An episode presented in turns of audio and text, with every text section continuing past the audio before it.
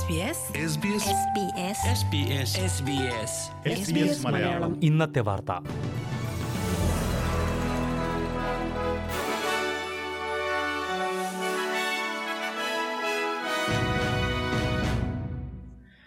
നമസ്കാരം. ഇന്ന് രണ്ടായിരത്തി ഇരുപത് ഒക്ടോബർ ഇരുപത്തിയൊന്ന് ബുധനാഴ്ച. S B S Malayalam. ഇന്നത്തെ വാർത്ത വായിക്കുന്നത് ജോജോ ജോസഫ്. നാഷണൽ ഓസ്ട്രേലിയ ബാങ്കിൽ നിന്നും ഇരുപത്തിയൊന്ന് ദശലക്ഷം ഡോളർ തട്ടിയെടുക്കാൻ ശ്രമിച്ച കേസിൽ രണ്ട് ഇന്ത്യൻ വംശജർക്കെതിരെ കേസ്. രാജ്യാന്തര വിദ്യാർത്ഥികൾ ഉൾപ്പെടെയുള്ളവരെ ഇരകളാക്കപ്പെട്ട സംഭവത്തിൽ നാബിലെ മുൻ ജീവനക്കാരി മോണിക്ക സിംഗ് സിഡ്നി സ്വദേശിയായ ശ്രീനിവാസ് ചാമക്കുരി എന്നിവർക്കെതിരെയാണ് കേസെടുത്തിരിക്കുന്നത്. വ്യാജ ബാങ്ക് നിക്ഷേപത്തിന്റെ ഗ്യാരണ്ടികൾ നൽകി ന്യൂ സൌത്ത് വെയിൽസിന്റെ പല ഭാഗത്തും വസ്തുക്കൾ വാങ്ങാനും അതിലൂടെ വൻതുക കമ്മീഷൻ നേടാൻ ശ്രമിച്ചുവെന്നാണ് ആരോപണം. നാല് ദശലക്ഷവും അഞ്ചു ദശലക്ഷവും ഡോളറിനുള്ള മൂന്ന് നാബ് വൌച്ചറുകൾ ചാമക്കുരി മറ്റൊരാൾക്ക് നൽകിയതായി കണ്ടെത്തിയിരുന്നു. രാജ്യാന്തര വിദ്യാർത്ഥികളെ ഉപയോഗിച്ചും ഇവർ തട്ടിപ്പ് നടത്താൻ ശ്രമിച്ചതായി പോലീസ് പറയുന്നു. ബാങ്ക് ലോൺ കിട്ടാൻ സഹായിക്കാം എന്ന് വിദ്യാർത്ഥികൾക്ക് വാഗ്ദാനം നൽകിയ ഇവർ അവരുടെ അക്കൌണ്ടുകൾ ഉപയോഗിച്ച് കള്ളപ്പണ ഇടപാടുകൾ നടത്തിയെന്നും ആരോപണമുണ്ട്. ഇന്ന് കോടതിയിൽ ഹാജരാക്കിയ ശ്രീനിവാസ് ചാമക്കുരിക്ക് ആഴ്ചയിൽ നാല് ദിവസം പോലീസ് സ്റ്റേഷനിൽ ഹാജരാകണമെന്ന വ്യവസ്ഥയിൽ കോടതി ജാമ്യം അനുവദിച്ചു. മോണിക്ക സിംഗിന്റെ കേസ് കോടതി നവംബറിൽ പരിഗണിക്കും. കൊറോണ വൈറസ് ബാധിച്ച ഒരാളിൽ രണ്ടാമതും വൈറസ് ബാധ കണ്ടെത്തിയതിന് സ്ഥിരീകരണം. വിക്ടോറിയയിലാണ് സംഭവം. രാജ്യത്ത് ഇതാദ്യമായാണ് കൊറോണ വൈറസ് ബാധിച്ച ഒരാളിൽ തന്നെ വീണ്ടും വൈറസ് ബാധ കണ്ടെത്തുന്നത്. ജൂലൈയിൽ ആദ്യമായി കൊറോണ വൈറസ് ബാധിച്ച ഒരാളിൽ മൂന്ന് മാസങ്ങൾക്ക് ശേഷം ഒക്ടോബറിൽ വീണ്ടും രോഗം കണ്ടെത്തുകയായിരുന്നു. രോഗം ബാധിച്ചയാൾക്ക് വീണ്ടും രോഗം പിടികൂടുന്നത് വളരെ വിരളമായി മാത്രം കണ്ടുവരുന്ന ഒന്നാണെന്ന് മെൽബൺ യൂണിവേഴ്സിറ്റിയിൽ എപ്പിഡമോളജിസ്റ്റായ ടോണി ബെക്ലി പറഞ്ഞു. വിക്ടോറിയ വിജയകരമായി വൈറസിനെ ഇല്ലാതാക്കിയെന്ന റിപ്പോർട്ടുകൾ പുറത്തുവരുന്നതിനിടെയാണ് സംസ്ഥാനത്ത് കൊറോണ ബാധിച്ചയാളിൽ രണ്ടാം തവണയും രോഗം കണ്ടെത്തിയിരിക്കുന്നത്. കഴിഞ്ഞ ഇരുപത്തിനാല് മണിക്കൂറിനുള്ളിൽ വിക്ടോറിയയിൽ മൂന്ന് പേർക്കാണ് വൈറസ് സ്ഥിരീകരിച്ചിരിക്കുന്നത്. അതേസമയം ന്യൂ സൌത്ത് വെയിൽസിൽ കോവിഡ് നിയന്ത്രണങ്ങളിൽ സർക്കാർ കൂടുതൽ ഇളവുകൾ പ്രഖ്യാപിച്ചു. ആരാധനാലയങ്ങൾക്കും ജിമ്മുകൾക്കുമാണ് ഇളവുകൾ പ്രഖ്യാപിച്ചിരിക്കുന്നത്. ഇനി മുതൽ മുന്നൂറ് പേർക്ക് വരെ ആരാധനാലയങ്ങളിലെ ചടങ്ങുകൾക്ക് പങ്കെടുക്കാം. ജിമ്മുകളിലെ സ്റ്റാഫുമായി ബന്ധപ്പെട്ട നിയമങ്ങളിലും ഇളവുകൾ വരുത്തിയിട്ടുണ്ട്. ഇനി മുതൽ ഇരുപതിൽ കൂടുതൽ ആളുകളുള്ള സ്ഥലങ്ങളിൽ മാത്രം കോവിഡ് സുരക്ഷാ മാർഷലിനെ നിയോഗിച്ചാൽ മതിയാകും. ന്യൂ സൌത്ത് വെയിൽസിൽ പ്രാദേശിക വ്യാപനം വഴി രണ്ട് കേസുകൾ കൂടി റിപ്പോർട്ട് ചെയ്തിട്ടുണ്ട്. അഡ്ലൈഡിലെ ആശുപത്രിയിൽ ഒരു മാസത്തിനിടെ നാല് ശിശുക്കൾ മരിച്ച സംഭവത്തെപ്പറ്റി അന്വേഷണം നടത്തണമെന്ന ആവശ്യം.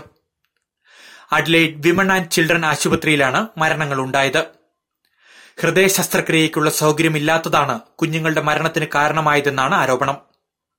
ഇതേക്കുറിച്ച് ഉന്നത തലത്തിലുള്ള അന്വേഷണം നടത്തണമെന്ന് പാർലമെന്ററി സമിതിയുടെ അന്വേഷണത്തിൽ എം പി കോണി ബൊണോറോസ് ആവശ്യപ്പെട്ടു.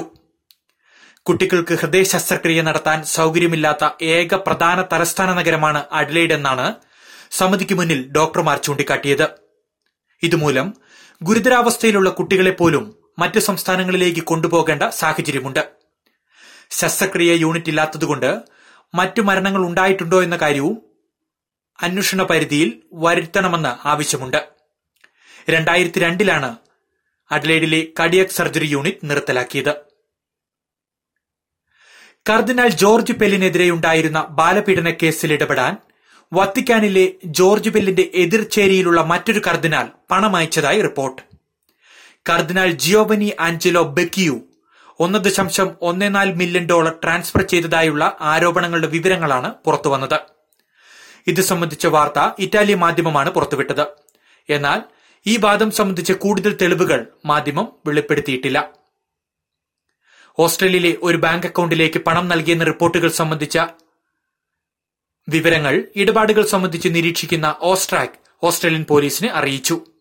ഈ വാർത്തയുമായി ബന്ധപ്പെട്ട ആശങ്കകൾ ഓസ്ട്രേലിയൻ ഫെഡറൽ പോലീസുമായും വിക്ടോറിയൻ പോലീസുമായും പങ്കുവച്ചതായി ഓസ്ട്രാക് തലവൻ നിക്കോൾ റോസ് സെനറ്റ് കമ്മിറ്റിയിൽ പറഞ്ഞു. അതേസമയം തന്റെ കക്ഷിക്ക് പണം ലഭിച്ചുവെന്ന ആരോപണം പെല്ലിനെതിരെ തെളിവുകൾ നൽകിയ ഒരാളുടെ അഭിഭാഷകനായ വിവ് വാലർ നിഷേധിച്ചിട്ടുണ്ട്.